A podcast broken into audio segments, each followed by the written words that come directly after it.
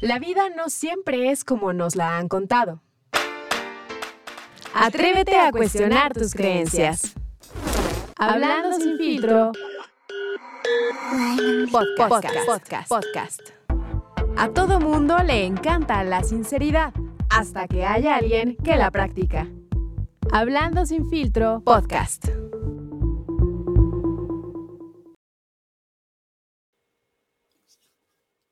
Bienvenidos a un capítulo más de su podcast favorito, Hablando sin filtro. Y pues bueno, este capítulo lo tenemos planeando como algunos meses. Eh, por diversas circunstancias, este, pandem pospandémicas, eh, de COVID, de, vacaciones, de fin de año, etcétera, no lo habíamos podido concretar. Pero bueno, me, me, da mucho gusto poder tener hoy en este espacio a Julia Balcázar. Julia, ¿cómo estás? Bien, contenta de que otra vez sí nos pudimos organizar. Pareciera que tiene que pasar un tiempito, ¿no? Pero sí, acá estamos. No, pero todo es perfecto. Sí, Me parece que todo, todo, cae en el, en el, momento correcto. Y la verdad es que, eh, pues está padrísimo, ¿no? Este, Julia ya nos había acompañado en un capítulo previo, que la verdad es uno de los favoritos que, que hemos tenido en este espacio, donde hablamos sobre amor y verdad y de muchos temas que hoy también vamos a retomar pero más enfocados en temas de la terapia, ¿no? Y de cómo sanamos nuestros traumas, de cómo sanamos muchas heridas y de todo lo que hoy, este, de muchas eh, tendencias que parece que están en moda y que hablamos a veces de esta conciencia que existe, ¿no, Julia? Sí. Bueno, pero antes de que arranquemos, estoy adelantando, perdónenme. Eh, Julia, ¿quién es Julia? Julia es especialista en terapia integrativa y ¿por qué no nos cuentas un poquito más eh, de ti, Julia? Pues breve, breve, porque no, siento que es, el tema es mi mero mole, o sea, me encanta este tema de la importancia de la terapia, sobre todo por lo que está surgiendo, no es como cualquier capítulo, sino lo que queremos platicar hoy es como qué está pasando que especialmente vale la pena como hacer este recordatorio de cómo ir marcando este camino, o sea, cómo hacerlo, ¿no? Sobre todo me gustaría mucho esto, que guíe y que ayude a la gente, más allá de dar una opinión. Bueno, yo soy psicoterapeuta, este, soy integrativa, varios enfoques, principalmente gestal, es como mi escuela más fuerte. Soy muy humanista, trabajo principalmente con jóvenes, este, amo dar terapia y me encanta acompañar a la gente en su camino de crecimiento. Yo me considero más que pues más que un facilitador, un testigo, porque cada día trabajo e intenciono el acompañar de la manera más respetuosa y amorosa al, vínculo terapéutico y al espacio y a mi profesión, pues el, el, camino de crecimiento de cada quien que le tocan pues vivir cosas muy diferentes a cada uno y descubrimientos y, y bueno, un poco eso en pocas palabras, ¿no? Pero sí, sí un capítulo que no es solamente hablar de terapia, ¿no? Ahorita vamos a ver qué es lo que está surgiendo ahorita, en este momento, en esta era, por todo lo que ha pasado, que conviene mucho tomar en cuenta estas cosas de las que vamos a platicar. Exactamente. Y pues bueno, para arrancar, ¿por qué no planteamos, bueno, más bien para arrancar yo voy a poner como mi caso en la mesa y de las cosas que hemos visto y de lo que creo que también hemos tratado de hacer en este espacio, ¿no? Pero creo que esta, perspectiva que queremos enfocar la charla de hoy es súper importante, ¿no? Y lo que platicábamos fuera del aire, creo que la audiencia tiene que tener muy claro todos estos aspectos, porque aquí siempre hemos hablado que hoy vivimos en una época donde si tú no quieres educarte, si no quieres mejorar, es como tu responsabilidad, porque estamos llenos de información. Ahora, creo que nos vamos a veces a los extremos, ¿no? Porque de repente tenemos una saturación de información y el poder filtrar como todo eso que recibimos y adaptarlos a nuestro proceso de sanación o de mejora continua, pues se vuelve un reto, ¿no? Y yo creo que ahí la importancia de un proceso terapéutico de un profesional que nos ayude a sanar como todos estos temas y que también de alguna manera podemos encontrar eh, nosotros eh, pues el mecanismo de poder eh, encontrar esas herramientas que nos hagan sentirnos mejor, ¿no? Porque yo creo que la terapia al final del día tiene que darte como este sentido en aquellos momentos en donde tú no te sientes bien, que, hay áreas que tienes que trabajar, pero, pero, pero con esta sobresaturación de terapias alternativas y, todo lo que surge hoy en el campo de la terapia, por la, llamarle de alguna forma, ¿cómo lo ves tú, eh, Julia? Danos tu, primera interpretación de todo esto. Es que, pues esto, lo que, lo que ya dices, ¿no? Es como, es como este, esta arma de doble filo lo que tenemos ahorita, ¿no? Sobre todo la gente más joven, porque los, los que ya tienen más tiempito, en este mundo como que de alguna forma tienen otras metodologías más tradicionales, pero los que igual hay generaciones que estamos más en contacto con las redes, con lo que se va ofreciendo hoy en día, es esta arma de doble filo en el sentido de que hay muchísima propuesta, muchísima oferta. Apenas revisaba y como está esta fórmula en donde te sale lo que a ti te gusta por la búsqueda y todo, me salen un montón de, cursos de especialidades, ¿no? Entonces, este, yo digo, bien que me conocen las redes porque me, ponen siempre lo que más, lo que más me va a gustar, ¿no? Los temas que más me van a gustar. Y yo creo que todos estamos expuestos como a esto, ¿no? A esta, esta oferta, pero es una oferta muy, muy tentativa, es peligrosa a mi punto de vista y te voy a decir por qué. Es peligroso si no tenemos la conciencia y la guía adecuada para tomar las oportunidades que, que el mundo de ahorita nos está ofreciendo, sobre todo en el tema de la industria del bienestar o wellness, que ahorita está así como a todo lo que da, porque está de moda, porque es una demanda y una exigencia por algo que sucedió y está sucediendo, que es la pandemia. Evidentemente la gente iba a, reaccionar con esta gran necesidad de, sanar, de entender, de depurar, de, de curarse de cosas de la pandemia, de, de, curarse de cosas del COVID, ¿no? Entonces, ante esta situación, sale esta oferta muy lógica, tiene todo el sentido del mundo. Sale una oferta mucho de medicina alternativa, si se fijan ahorita está muchísimo así en boga el tema de medicina natural, todo esto que yo digo está increíble, o sea, qué maravilla, ¿no? O sea, no podemos quejarnos, al contrario, eh, podemos utilizarlo, pero pero también, ¿qué es lo que pasa? Que está tan a la mano y está tan accesible, Carlos, que lo que sucede es que también la gente, desde un punto de no tanta conciencia, pues de alguna manera se va al camino, muchas veces se va al camino fácil, ¿no? Entonces, ah, no, yo ya estoy en el curso de no sé qué, que esto sé que me va a sanar esto, ¿no? Ah, ok. No, yo estoy tomando microdosis de este menta con eucalipto, con no sé qué, de lo que quieras, ¿eh? O sea, porque hay todo tipo y entonces yo creo que ya estoy en detox, ¿no? Y es que estoy tomando esto, y es que estoy haciendo esto, hasta la misma medicina tradicional, ¿no? Este, sale un antidepresivo buenísimo, de última generación, de efecto prolongado, ¿no? Ajá, ok, pero ¿qué pasa? O sea, ¿qué parte te está saltando cuando estás recurriendo solamente a estas cosas? ¿Qué parte te está saltando de conciencia, de trabajo personal, cuando estás llenando el formulario para que te envíen la medicina, para, para entrar al grupo eh, de yoga, de meditación, da igual, todo eso es muy bueno, pero ¿qué estás haciendo en tu proceso? Y creo que esa es la importancia del capítulo de hoy, que se te está olvidando, ¿no? Porque sí lo estoy viendo. Hay mucha gente que está tomando eh, soluciones alternativas sin darle el seguimiento y el espacio terapéutico que requieren. Claro. Porque también, ojo, no, no se trata como de vetar o decir que eso está súper mal, ¿no? No, no, eh, no. Está pasando. Creo que hay cosas, sí, y, creo que la clave de todo es como la integración, ¿no? Para mí es cómo logras integrar lo científico, que es en donde hemos avanzado y que este último siglo, eh, pues el ser humano ha logrado tener como breakthroughs sin importantísimos en temas de investigación y demás. Y dentro de esta misma investigación ya se habla hoy, por ejemplo, el tema del mindfulness, ¿no? que es fundamental también para poder generar conciencia. Y yo creo que el gran problema en el que vivimos es que justo lo que acabas de comentar, ¿no? Que queremos soluciones rápidas. O creemos que vamos a tener una solución mágica y que entonces a través de la ayahuasca o que a través de los hongos o que a través de las microdosis o que de una lectura de mm, tarot terapéutico, lo que sea, el tarot. Y que en este espacio hemos hablado mucho de esos temas también, porque a, mí me, llama mucho la atención, porque al final a mí a, través de este tipo, y, yo he probado muchos, ¿eh? Yo he probado ayahuasca, yo he probado, pero, pero también creo que a veces es y, en estos espacios he conocido personas que de repente me dicen, no, ya esta es como mi veinteava sesión de ayahuasca, y ya me fui al cambo, y ya me fui a los hongos, y ya me fui a no sé qué. Y les pregunto, ¿y cómo te sientes?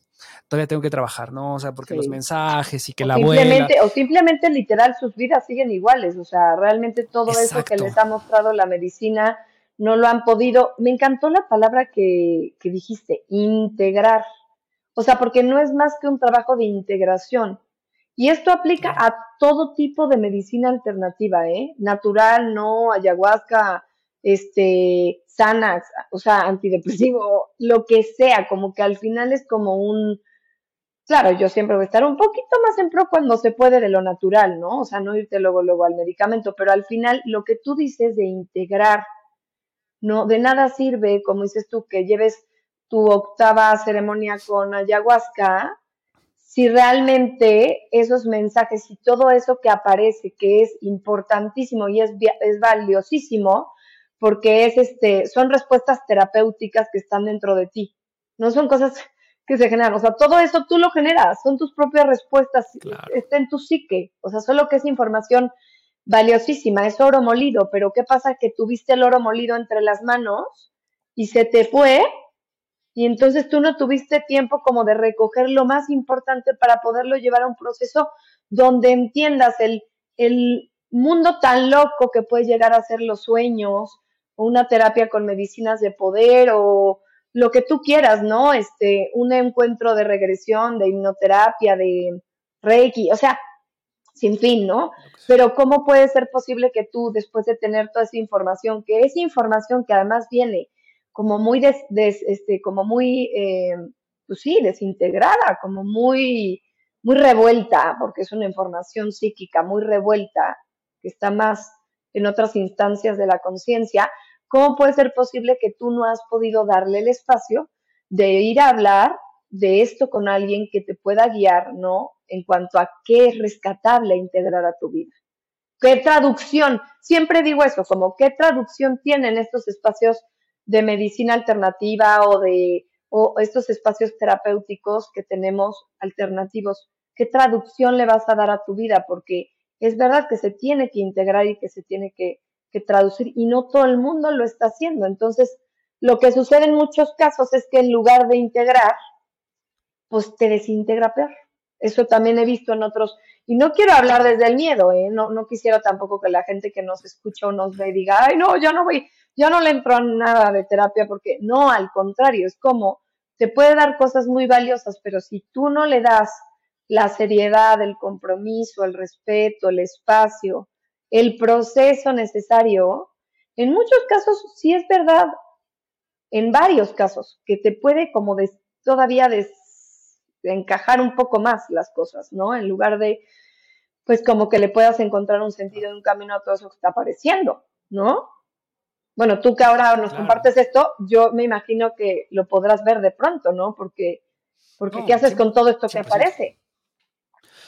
No sabes, ¿no? Y entonces tú estás interpretando. Y justamente creo que lo que comentas, el tema de la terapia es fundamental, porque al final creo que tienes que entender un sentido. O sea, yo llego con el terapeuta y le hablo de algunas cuestiones y entonces me empieza a cuestionar, y que eso es lo que a veces nos hace falta, ¿no? O sea, verdaderamente como indagar, como el verdadero problema. Ok, estoy sintiendo esto, pero ¿de dónde viene?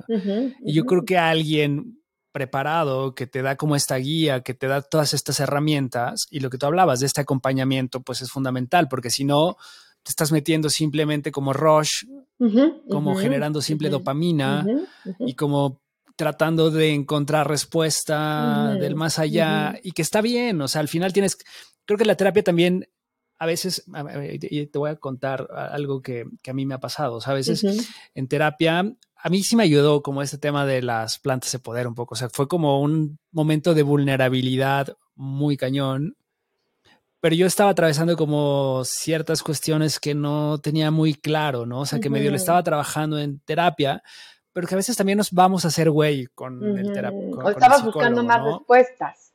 o respuestas como más fuertes. A veces estás es güey. Creo que también eso es importante, ¿no, eh, Julia? Porque creo que, a ver, no hay como absolutos y a veces también hay personas que van a terapia y que llevan años en terapia y que nomás no avanzan. No, ¿no? porque como dices tú, se hacen güeyes. Y la realidad es que las plantas de poder difícilmente te van a dejar hacerte güey. Esa es una realidad, ¿no? O sea, porque es muy confrontativo. No es que te permita en la gran mayoría de los casos como que hacerte muy güey que digamos.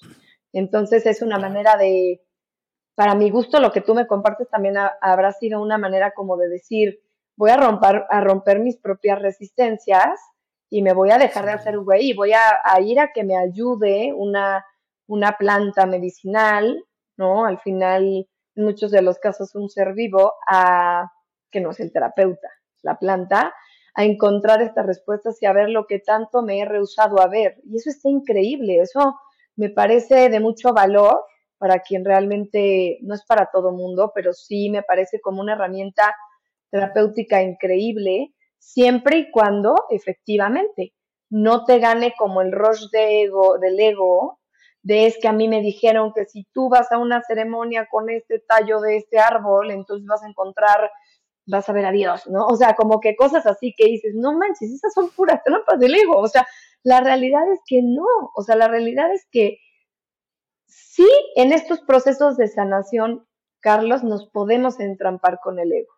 Y esta sesión que estamos teniendo ahorita es muy importante como mencionar esto, porque es una parte muy, muy este, nuclear de lo que estamos transmitiendo. O sea, en verdad, meterte en un proceso de sanación es habitar como un estado de mucha humildad, de mucha, de, mucho soltar, de no querer conseguir una, una respuesta o no exigir que el protocolo o el tratamiento esté a tu servicio curándote algo, porque entonces te estás perdiendo de todo. O sea, tú eres el que vas a acompañarte a sanar, a transitar, a descubrir lo que te toca en ese paso, en ese paso de ese proceso, pero eres tú acompañándote eso. Ahora, como dices tú, si te tomas la micro, si te tomas no sé qué, pero te haces güey o no tienes los espacios terapéuticos necesarios para poder integrar todo eso, te van a, te van a pasar dos cosas que yo he visto. O van a decir, a mí no me hizo nada, que al final yo digo, no manches, ¿no? O sea, como ¿Cómo por no llevarlo a un proceso terapéutico te perdiste de algo tan valioso que sí apareció y que tal vez no viste porque no estabas acompañado? O lo que te pase va a ser muy fuerte, pero difícilmente lo vas a poder aterrizar a tu vida diaria como algo, como una enseñanza importante, como una lección de aprendizaje, como, como un deseo literal de ya no estar tan atorado con los mismos mecanismos, ¿no? Entonces, claro. esto es, ¿no? Oye, Julia, me voy a regresar un poco porque estamos abordando como, como el tema de la terapia, como, bueno, yo medio sé cómo funciona la terapia, etcétera, pero también he hablado con personas que de repente dicen, yo no necesito terapia porque no tengo identificado un problema que quiera trabajar. Mi vida, a mi modo de ver, es perfecta. Y yo creo que más bien ahí, este, a veces dicen que el que nada, el que, nada sabe, nada teme, ¿no? Y entonces al final del día, pues creo que estas personas más bien no se conocen y no saben en dónde podrían mejorar. O sea, para mí el tema de la terapia, creo que a mí me ayudó a ver como estos lados oscuros, ¿no? Está, hay, hay un concepto que se llama la ventana de Harari. Ajá, me gusta, o sea, porque son las cosas que tú puedes. lo que otros ven y tú no ves. Lo que tú ves, lo que los otros ven de ti lo que otros ven y tú no ves de ti, o lo que otros no ven de ti y tú sí ves, y el lado oscuro, ¿no? Y que nadie ve. Buenísima. Y entonces yo creo que al final del día la terapia te ayuda a ver esos lados ciegos, porque pues tú no eres consciente, no los has explorado. Creo que todo eh, nuestra vida la basamos en, mecanismos de, cómo de cómo interpretamos nuestra realidad y generamos como unos mecanismos de defensa para poder sobrevivir, ¿no? Total. Vivimos en método supervivencia al final del día. Así, tal cual. Y cada quien adopta de la vida lo que le, toca, ¿no? Y hay gente que es víctima y que todo el tiempo se está quejando, que mis circunstancias, que mis papás, que no sé qué. Y creo que la terapia al final del día te hace hacerte responsable, ¿no? Y, cuéntanos, o sea, bueno, ya vi como un pequeño resumen, pero lo, lo que es para mí, pero ¿por qué no nos dices qué debería ser la terapia y qué es lo que las personas deberían encontrar en terapia? Ah, qué buena pregunta. Sobre todo ligándola a lo que dices de cómo puede ser que haya gente, que, que, a veces hay gente que no, que detectan que no hay esta necesidad terapéutica, ¿no? O sea, e, estas dos cosas que tú ahorita pones aquí me hacen importantes como ligarlas, ¿no? Eh, porque la terapia justamente es un camino que te, que te llega, es un camino que si es genuino, tú lo vas a buscar ligeramente o severamente convencido de que necesitas ese camino de lo que tú quieras, de, de, de, poder hablar de la verdad, de aceptar, de sanar, de, como te digo, como que hay muchos niveles y también hay muchos propósitos, ¿no? Que van escalonados. Yo siempre les digo, es que estamos acá, o sea, querer como llegar acá nos, nos, nos supone un camino. Pero es verdad que hay gente que, que, que, cree que no lo necesita y también me parece muy válido. Ahora, la terapia no es tampoco un lujo para la gente que está mal. Ahorita que tú dices, ¿qué sí es terapia? ¿Qué no es terapia? ¿Cómo debe ser? A mí me rechoca el tema del, bueno, más bien el término de cómo debe ser, porque entonces no sé, como yo llevo trabajando mucho el tema del deber ser y de todo, la perfección y todo eso, yo más bien creo que la terapia no es que debería ser de una manera, ¿no? Sino que es un proceso orgánico, natural, en donde hay un vínculo. Cada persona, cada terapeuta tiene su enfoque y su manera de abordar las cosas, en donde evidentemente surge una necesidad de, por parte del paciente de acercarse a querer revisar, hablar de lo que sea, resolver, entender, ¿no? Cuando una persona dice que cree no necesitar la terapia, es muy válido y me parece lógico porque hay gente que justamente su mecanismo de supervivencia ha sido negar que necesita trabajar ciertas cosas. Que si tú me preguntas honestamente, Julia, ¿crees que haya gente que no necesite absolutamente para nada un proceso terapéutico? No lo creo. No lo creo.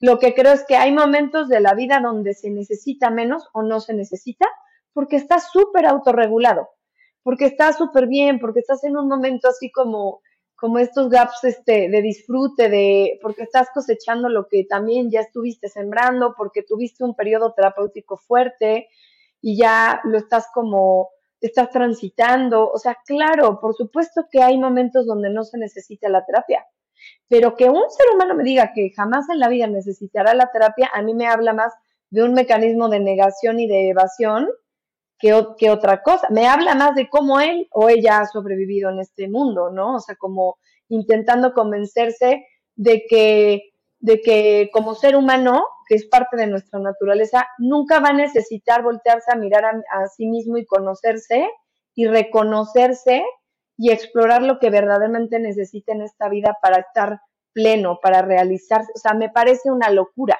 ¿no? Desde yo, casos que he tenido de orientación vocacional, en donde estás explorando a qué te quieres dedicar, o sea, me parecería loquísimo que un ser humano con toda su condición negara esta parte tan importante de introspección, negara esta parte existencial tan importante por y para la cual también en parte estamos en este mundo.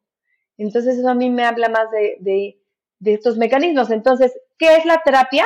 Un lugar donde nosotros precisamente llegamos a descubrir cuáles han sido nuestros mecanismos, cómo, cómo ha sido que hemos sobrevivido en este, en este mundo, en este juego, en este sim. Ahora que traen mucho como este tema del, del avatar y todo esto. O sea, vamos a ver cómo hemos sobrevivido en este personaje que es Carlos, en este personaje que es, que es Julia, porque yo también soy un personaje que ha tenido que recurrir a mecanismos, unos muy, muy sanos y otros muy neuróticos y muy dañinos y muy tóxicos para sobrevivir. Entonces, la terapia es el espacio perfecto para que cada uno de nosotros, como seres humanos, podamos reconocer esta estructura, que esta configuración que fuimos creando y que sobre todo, muy importante y para mí de lo más importante para, para la terapia, que de eso hoy en día nos sirve, que de eso nos funciona y que de eso nos hace sufrir, porque eso es bien importante. La locura que te hizo sobrevivir,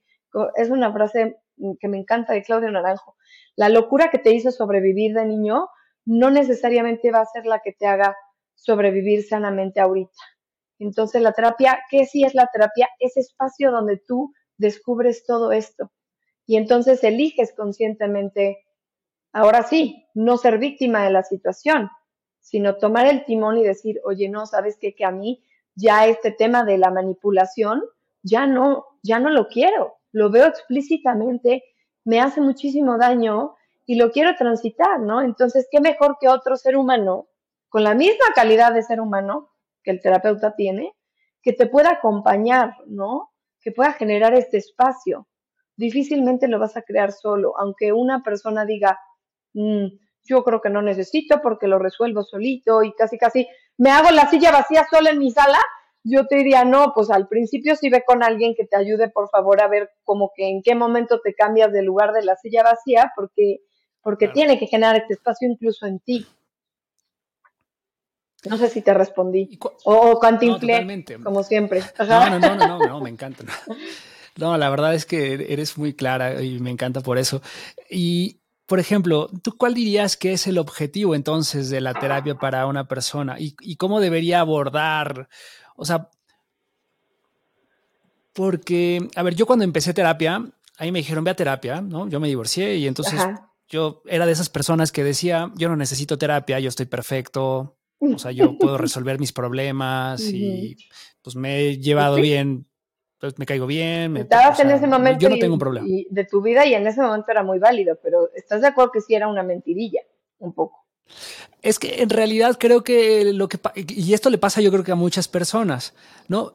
Y incluso yo había ido a terapia antes, pero era de esas de esos pacientes que seguramente tienes más de uno que llegas con el terapeuta y te empieza a decir ciertas eh, cuestiones y de repente tú lo evades, ¿no? entonces, para ah. hacerlo sentir que estamos avanzando, le dices, oye, ¿qué pensaste de esto que hablamos?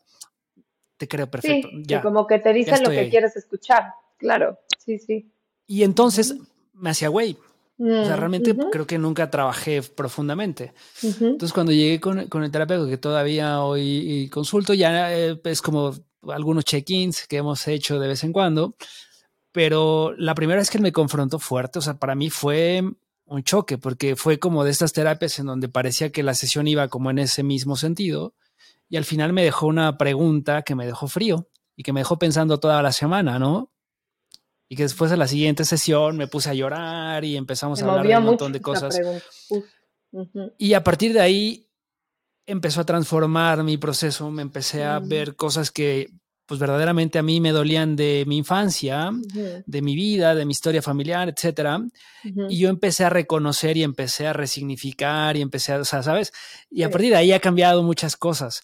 Pero yo creo que, no sé si ese era el objetivo, o sea, para mí creo que ese es hoy mi objetivo y en lo que he ido trabajando, porque a partir de algo que ni siquiera estaba relacionado a, a otros temas, hablando, por ejemplo, en temas de relaciones, yo pude he logrado identificar mis carencias en, la manera de relacionarme, ¿no? Yo aquí he hablado siempre que tengo un, apego evitativo mm. y eso pues me ha generado un montón de conflictos en mis relaciones. Sí, sí. Porque huyo, sí, sí. porque creo que, y me ha hecho explorar muchas cosas, ¿no? Pero entonces, en parte, tu objetivo ha sido como tocar con la verdad. A mí eso es más bien importante, porque ahorita que me lo dices es como, y honestamente a mí se me hace un objetivo universal de la terapia.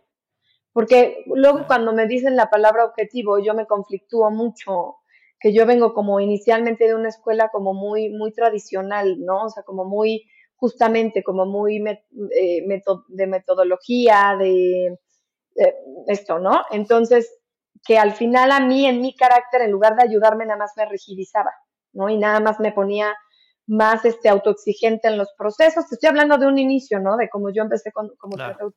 Entonces yo era la típica terapeuta en un inicio que ponía objetivos terapéuticos en la primera. Y si no me los responde, porque ni lo saben los pacientes como, Pero es como, luego me empecé a dar cuenta de lo, de lo, de lo, de lo vacío, te lo puedo decir, que, que se empezó a volver en la palabra objetivo para mí como terapeuta.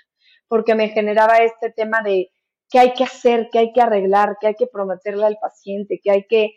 Y hoy en día ni siquiera manejo objetivos terapéuticos, así te la pongo, ¿eh? O sea, ya rompí totalmente ¿Por qué? Porque al final como que no hay un objetivo en la terapia, no hay un solo objetivo en la terapia. Es como esto que dicen como de, como que lo que más, lo que más importa es el proceso, no el final, o no hacia dónde vas. Entonces, cuando tú le pones un objetivo, es como si pusieras la meta como, como principio máximo del proceso, cuando realmente no es así. Con el tiempo yo he descubierto que más que objetivos se van alcanzando lugares como estatus, estados, espacios donde el paciente precisamente tiene estos momentos donde todo tiene sentido o tiene estos momentos donde tiene respuestas como tú que te hicieron la pregunta correcta, qué buena onda, ¿no? Entonces, o donde se deja sentir algo que tenía años bloqueado o guardado, ¿no? Entonces, en sí como objetivo de la terapia, no, se me hace como que reduciríamos muchísimo lo que significa la terapia si nosotros solo le damos un objetivo. Pero si me hablas de un camino, para mí el camino es la verdad, la verdad de cada persona, la verdad de la historia, la verdad de lo que yo he sentido, sin cuestionamiento. La, mi verdad es que a mí esto que pasó en la infancia me dolió muchísimo y me sentí decepcionado, me sentí pero al final es tu verdad.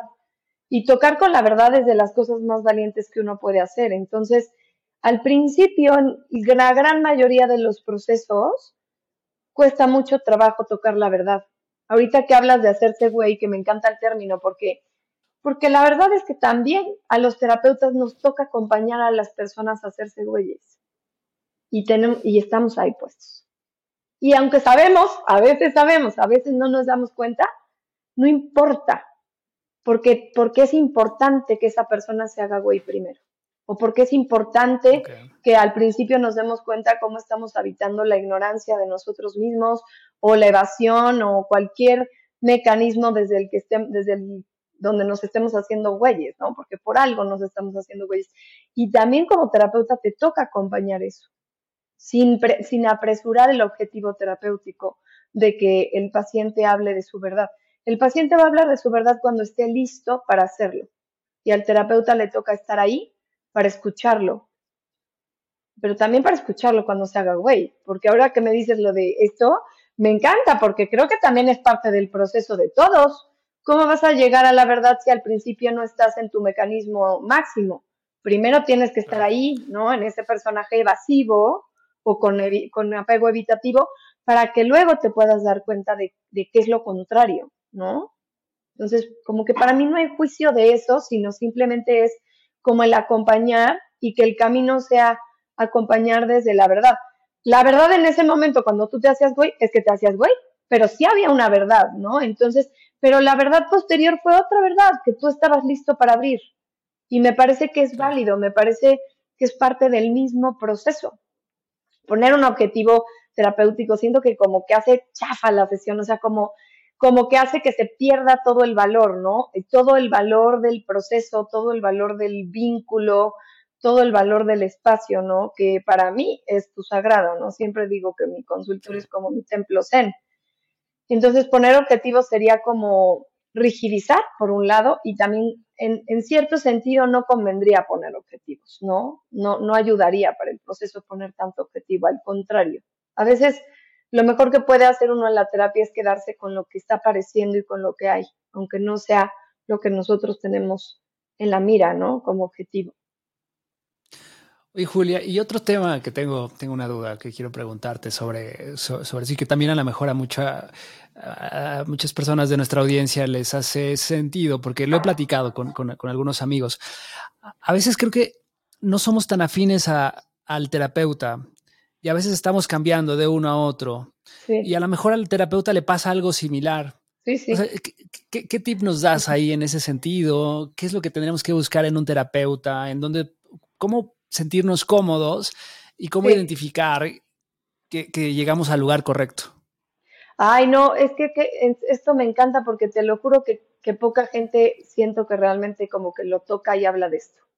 De hecho, de, los diferentes enfoques, así como, como de los diferentes autores muy famosos, así de toda la vida de, de diferentes, de, psicoanálisis, de lo que tú quieras, ¿no? Hay pocos que hablan de esto, muy pocos, que se me hace importantísimo porque son de estas cosas que no aparecen en el libro de texto de cuando estudias, pero sí aparecen en la práctica y que como que dejan muchos huecos de decir qué está pasando o cómo debería ser o qué, qué, como terapeuta y como paciente, como las dos partes. Claudio Naranjo a mí me, me encanta porque como, el, como la forma que tiene de abordar desde la gestal el tema del vínculo terapéutico me encanta, ¿no? Porque es como, al final son dos humanos con dos tipos de carácter y dos personajes que igualmente van a tener pues como todo un trabajo personal que hacer con ese vínculo, aunque tú seas terapeuta y el otro sea paciente. Tiene un libro muy bueno que se llama El carácter en la relación de ayuda, que realmente habla de neatipos, ¿eh? o sea, es como muy específico. Igual no a todo el mundo le va a interesar, pero algo que yo rescato mucho de ese libro es como, como este poder poner la lupa y decir, ah, ahora entiendo por qué esta terapeuta me caía gordísima Ah, y tú también como terapeuta, oye, ahora entiendo por qué me costaba tanto trabajo este paciente, porque al final son temas de carácter, ¿no? Entonces, ¿qué tomar en cuenta cuando dices ahorita como más la respuesta a tu inquietud? ¿Qué tomar en cuenta? Que el tipo de carácter, que, que no solo el enfoque va a ser importante.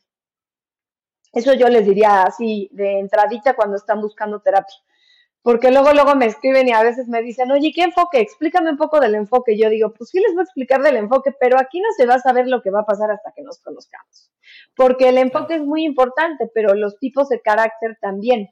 Entonces yo, yo cuando a veces que no tengo espacio o los horarios de un paciente, bueno, de un, de un candidato no, no encajan con los míos y les doy tip y les refiero personas, yo siempre les digo, a ver, fulano y mengana tienen este enfoque que es el que estás buscando. Estos otros dos no tienen ese enfoque, pero habla con los cuatro.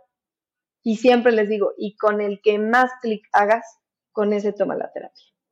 ¿Por qué? Porque al final sí es verdad que conviene que te sientas cómodo, sí es verdad que conviene que hagas, que tengas este clic. Pero también es verdad que si tú llegas a un terapeuta que no te cae tan bien, que te está como generando ciertos mecanismos, pues también haz conciencia y date cuenta de qué es lo que te está manifestando esa relación, ¿no? Porque a veces también se encuentran cosas interesantes ahí mismo, ¿no? Es como antes de huirle a ese terapeuta, o tú antes de darle, como terapeuta, de darle la vuelta a ese paciente, mejor trabaja justamente esta parte, haz conciencia de qué es lo que te está generando, porque probablemente está habiendo una transferencia y contratransferencia gruesa ahí de alguna figura del pasado, o de alguna integración de ciertas voces de la infancia, ¿no? Y entonces ese terapeuta te está representando eso, ¿no? Entonces, eso también es valioso para el proceso, siempre y cuando tengas la capacidad de verlo como, como paciente o como terapeuta, las dos. Pero esto que dices es bien importante porque el carácter sí influye, sí influye mucho en los procesos. Interfiere también. yo lo he visto. Sí, 100%. Para mí es como clave y te digo, fue, por parte de la experiencia. Yo cuando llegué con mi terapeuta, la verdad, las primeras sesiones me sentía incómodo. O sea, había algo que me incomodaba, o sea, como a lo mejor su, su personalidad, él tiene una personalidad fuerte, a mí como que he tenido un tema con ese tipo de personalidades, etcétera, pero, pero de repente, y es, de repente me di cuenta y también ahí en terapia lo trabajé, que es algo que yo mismo tengo que... Es parte de mi proceso terapéutico también. También creo, también creo, no huir a la primera de, de esta incomodidad que te puede generar el terapeuta, porque una de las, tal vez de las, de las respuestas o de como que este contenido más valioso que tú puedes encontrar en una terapia es que te está haciendo incómodo la personalidad del terapeuta. Y tal vez ahí está el trabajo, o que lo que han hecho los terapeutas no te es suficiente. Yo, yo a veces lo veo, en la primera sesión siempre les pregunto si ha habido otros procesos, les pido que me platiquen un poquito y a veces encuentro como el, cómo a veces esta expectativa, ¿no? Entonces a veces hasta incluso yo lo abro y yo digo, a ver, yo, yo detecto que más bien lo que te ha pasado en estos procesos es que tal vez tú esperabas esto, ¿no? Y, y que los terapeutas no te lo dieran es un punto bien importante que a mí también me gustaría trabajar, porque adivina qué, que yo tampoco te lo voy a dar. No, o sea, puede ser así, no, que es un tema de que hay gente que sí espera que le digan qué hacer, o que hay gente que sí espera que le resuelvan, ¿no? Hay gente que espera que le den las viñetitas de cómo tiene que ser la, lo que tú quieras, ¿no? O sea, como que cosas que también tienen que ver con la expectativa, es como, eh, era más tu mecanismo de, o sea, muchas veces yo creo que también hay una línea muy delgada entre el tipo de carácter y si realmente te va a funcionar ese proceso terapéutico o los mecanismos de resistencia que está poniendo el paciente, porque eso también hay que verlo. Y ahí es donde creo que sí conviene que el terapeuta tenga como que muy buena, pues como muy buen ojo o muy buena conciencia de acompañar al paciente, al paciente a darse cuenta de sus propios mecanismos, de si realmente esa incomodidad que tú sentías, pues lo más probable es que se relacionara a que pues te era la primera vez que hablabas de esas cosas, era la primera vez que estabas dando el espacio terapéutico a esas cosas. Entonces es totalmente natural, como fuera el terapeuta, no importa si hubiera sido él o hubiera sido otra, yo creo que hubieras igualmente sentido esa incomodidad, ¿no? Entonces ahí el terapeuta le toca como acompañar al paciente a darse cuenta si también puede ser un mecanismo de resistencia. No, la verdad es que creo que tienes toda la razón. O sea, a veces creo que desde la incomodidad también surgen eh, pues las transformaciones, ¿no? Y yo creo que también, no, no sé si coincidas en esta parte, pero creo que parte del proceso terapéutico, pues es eso, que, que, que, que la persona que te, con la que te esté guiando, pues te lleve a ese momento de incomodidad, de confrontación, de vulnerabilidad, etcétera, que, creo que ni, si, que ni tú conoces, ¿no? Porque muchas veces creo que estamos en ese, en ese punto. Y yo voy hablando de justamente de, generaciones y de cómo vivimos. Y me gustaría que a lo mejor por ahí vamos a ir cerrando porque también tenemos ahí, es, eh, entiendo que tu agenda está súper apretada, pero que, nos, que, no nos vayamos a los extremos, ¿no? O sea, ya creo, creo que está muy bien que hayamos salido de este tema de que veamos a la terapia como un tabú, de que yo no voy a terapia porque no estoy loco, que creo que ya hemos avanzado muchísimo. Sí, sí pero creo que también hoy estamos cayendo en el momento en el de que tú conoces a alguien y que pareciera que tiene que ser como una condición necesaria que esa mm, persona haya ido a terapia. y si alguien te dice, ah, es que yo ya fui a terapia, pues des por hecho de que esa persona se esté trabajando, porque no necesariamente, ¿no? Sino es un trabajo consciente, me parece. Sí, y creo que a ver, eh, importantísimo, porque yo creo al final que la terapia solo es un mínimo espacio, es como solamente un cachito de la vida. O sea, a ver, la terapia es la vida, porque de alguna forma, justo, esta, la relación terapéutica es tan, es tan intensa, es tan importante, es tan fuerte, es como tan reveladora por el tipo de espacio, de contexto que se crea, que al final se vuelve como una réplica de lo que es la persona y sobre todo también de lo que han sido sus vínculos, ¿no? Por eso luego en la relación terapéutica surge que tú estés incómodo con el, con el terapeuta o que te traigas coraje porque, ¿no? Al final eso se llama transferencia y contratransferencia y es valiosísimo verlo, ¿no? Porque la terapia es como un cachito, como un cachito de laboratorio, como un lugar donde nosotros observamos la vida, ¿no? Pero no quiere decir que la actitud o lo que te vaya dejando esa terapia no se tenga que replicar en la vida misma. O sea, la terapia solo es un espacio, pero para mí estar en un proceso significa llevarlo a todos los lugares de tu vida, no solamente estar en actitud terapéutica o como la gestal, ¿no? La, la actitud gestáltica no es solo en terapia, es una forma de vida, es una forma donde hay una cierta conciencia, donde hay una tiene un nombre que es como el awareness, ¿no? Como estar ahí viendo, observando, presente. Ah. Entonces, mm, de nada serviría que solamente lo hagamos en, el espacio terapéutico de cada 15 días, una hora. Para nada. O sea, la terapia va más allá. O sea, la terapia está, empieza a ser un proceso que se empieza a ver reflejado en, en toda la vida, ¿no? Entonces, lo mismo con cualquier terapia alternativa, ya sea que cualquier terapia alternativa te lleve a buscar un proceso terapéutico más profundo o viceversa, yo antes de, terminar este tema tan importante que me encanta, sería como un, si de verdad vas a, a buscar algo, ten la apertura de darte cuenta qué es lo que estás encontrando.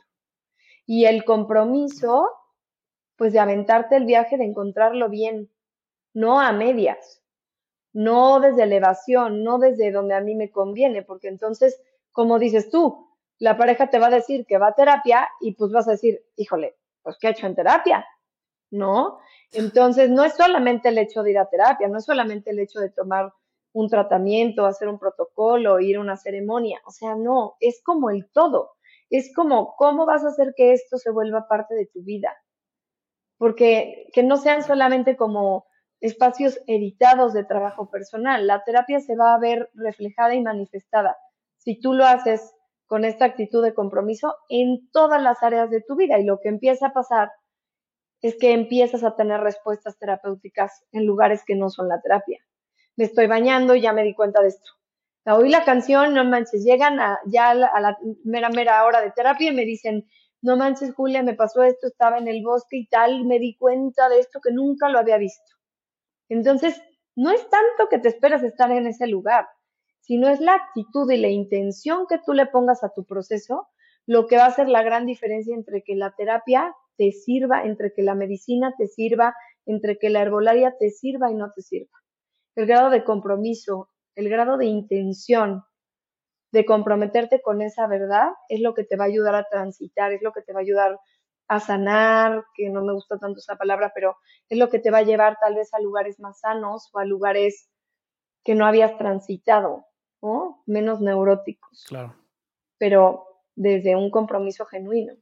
No porque está de moda, o no porque es un requisito, o no porque todo el mundo está tomando esto, entonces me lo tomo. Pues no, o sea, ahí es un autoengaño al fin y al cabo, ¿no? Es, eh, para mí ese sería como un tip muy importante como para cerrar. Como el revisar el grado de autoengaño desde el donde yo estoy haciendo todas estas cosas, ¿no? y la valentía pues de iniciar es muy buena, pero también de sostenerlo. O sea, es como, ok, empiezas, ok, pero el reto importante es sostener lo que le sigue y ver a qué procesos te va a llevar esto, ¿no? Totalmente. Sí, yo igual y eh, tratando de cerrar el capítulo, lo que podría decir, y, después de eso me gustaría que tú cerraras con tus conclusiones y con el cague que me tendrías que poner después de lo que voy a mencionar como cierre. porque, a ver, escucho. Lo puedes, lo puedes, no, porque, no, no, mira, para mí la clave creo que de todo este tema que hemos hablado, dos cosas me parecieron súper importantes. Una es que tienes que tener un profesional detrás tuyo que te acompañe en cualquier proceso que decidas iniciar. Creo que sí es clave porque al final del día es esto, ¿no? Cómo logras integrar todas esas respuestas o esas preguntas que te estás generando. Y para mí el objetivo también de la terapia, si por llamarle de alguna, si, si, si, yo pudiera tener como un objetivo, creo que es que te hagas, em, más bien que te sientas bien con tu vida de una manera integral, que vivas como plenamente consciente y que no tengas como estos sesgos que tú creas que pues es que así soy y entonces así voy a ser con todo mundo, porque al final del día creo que cuando uno tiene problemas se refleja en tus relaciones, se refleja en la manera en que te sientes, en tu trabajo, en algún aspecto de tu vida. Y si algo no está bien en algún aspecto de tu vida, incluso en la salud, pues creo que tendrías que preguntarte qué está pasando. Y yo creo que la terapia es una muy buena alternativa para poder encontrar esas preguntas, ¿no? Sí. Y, yo creo que al final del día también el tema del, del, terapeuta y del método que elijas, lo que me, encantó lo que tú nos compartías, porque yo, yo lo había discutido ya con, con varios amigos, ¿no? Y, y, creo que a veces tampoco se trata como de hacer perder ni, ni el tiempo al terapeuta, ni el tuyo mismo. ¿No? O sea, ser como muy honesto, pero ser honesto, ¿no? Porque a veces no caer en esta parte de hacerte güey. O sea, porque a veces veo personas que llevan... por lo menos que te estás haciendo. Claro, porque hay personas que luego llevan 20 años, que me dicen, es que yo llevo 10 años con mi terapeuta y, los ves y dices, puta, pero siento que no has avanzado, ¿no? Porque tu problema sigue siendo el de víctima y creo que algo, no sé, o sea, cada uno también interpreta su realidad de diferentes formas y creo que la clave aquí es también cómo eres capaz de generar una historia que verdaderamente te haga sentido y que vayas viviendo este proceso, ¿no? Porque yo creo que la vida, como tú lo mencionabas, también es un proceso y hay que aprender a disfrutarlo, ¿no? Creo que nuestro objetivo tendría que ser aprendamos a disfrutar el proceso que es la vida y pues a lo mejor también aprenderte a equivocar, ¿no? Sí. Creo que si no te equivocas, si no lo haces de manera consciente, pues vas a seguir cometiendo los mismos errores o vas a seguir en una etapa muy rígida como tú nos compartías, ¿no? Porque de repente caemos también en la rigidez de quiero, es así, así me dijeron que es y tiene que ser de esta forma. Y cuando entramos en el tiene que ser de esta forma y nos forzamos a ello, creo que también estamos en un problema. Totalmente. No, fíjate que coincido mucho en que, en que tú, más bien lo que yo entiendo es que uno de los objetivos terapéuticos también universales es el hacerse responsable. O sea, porque cuando hablamos de uno de, ellos que era el hablar desde la verdad o el tocar la verdad, yo creo que también el hacerte responsable es un objetivo terapéutico universal. Como que no me encanta hablar de objetivos, pero es una realidad, ¿no? O sea, porque yo siempre digo, después de la conciencia viene la responsabilidad.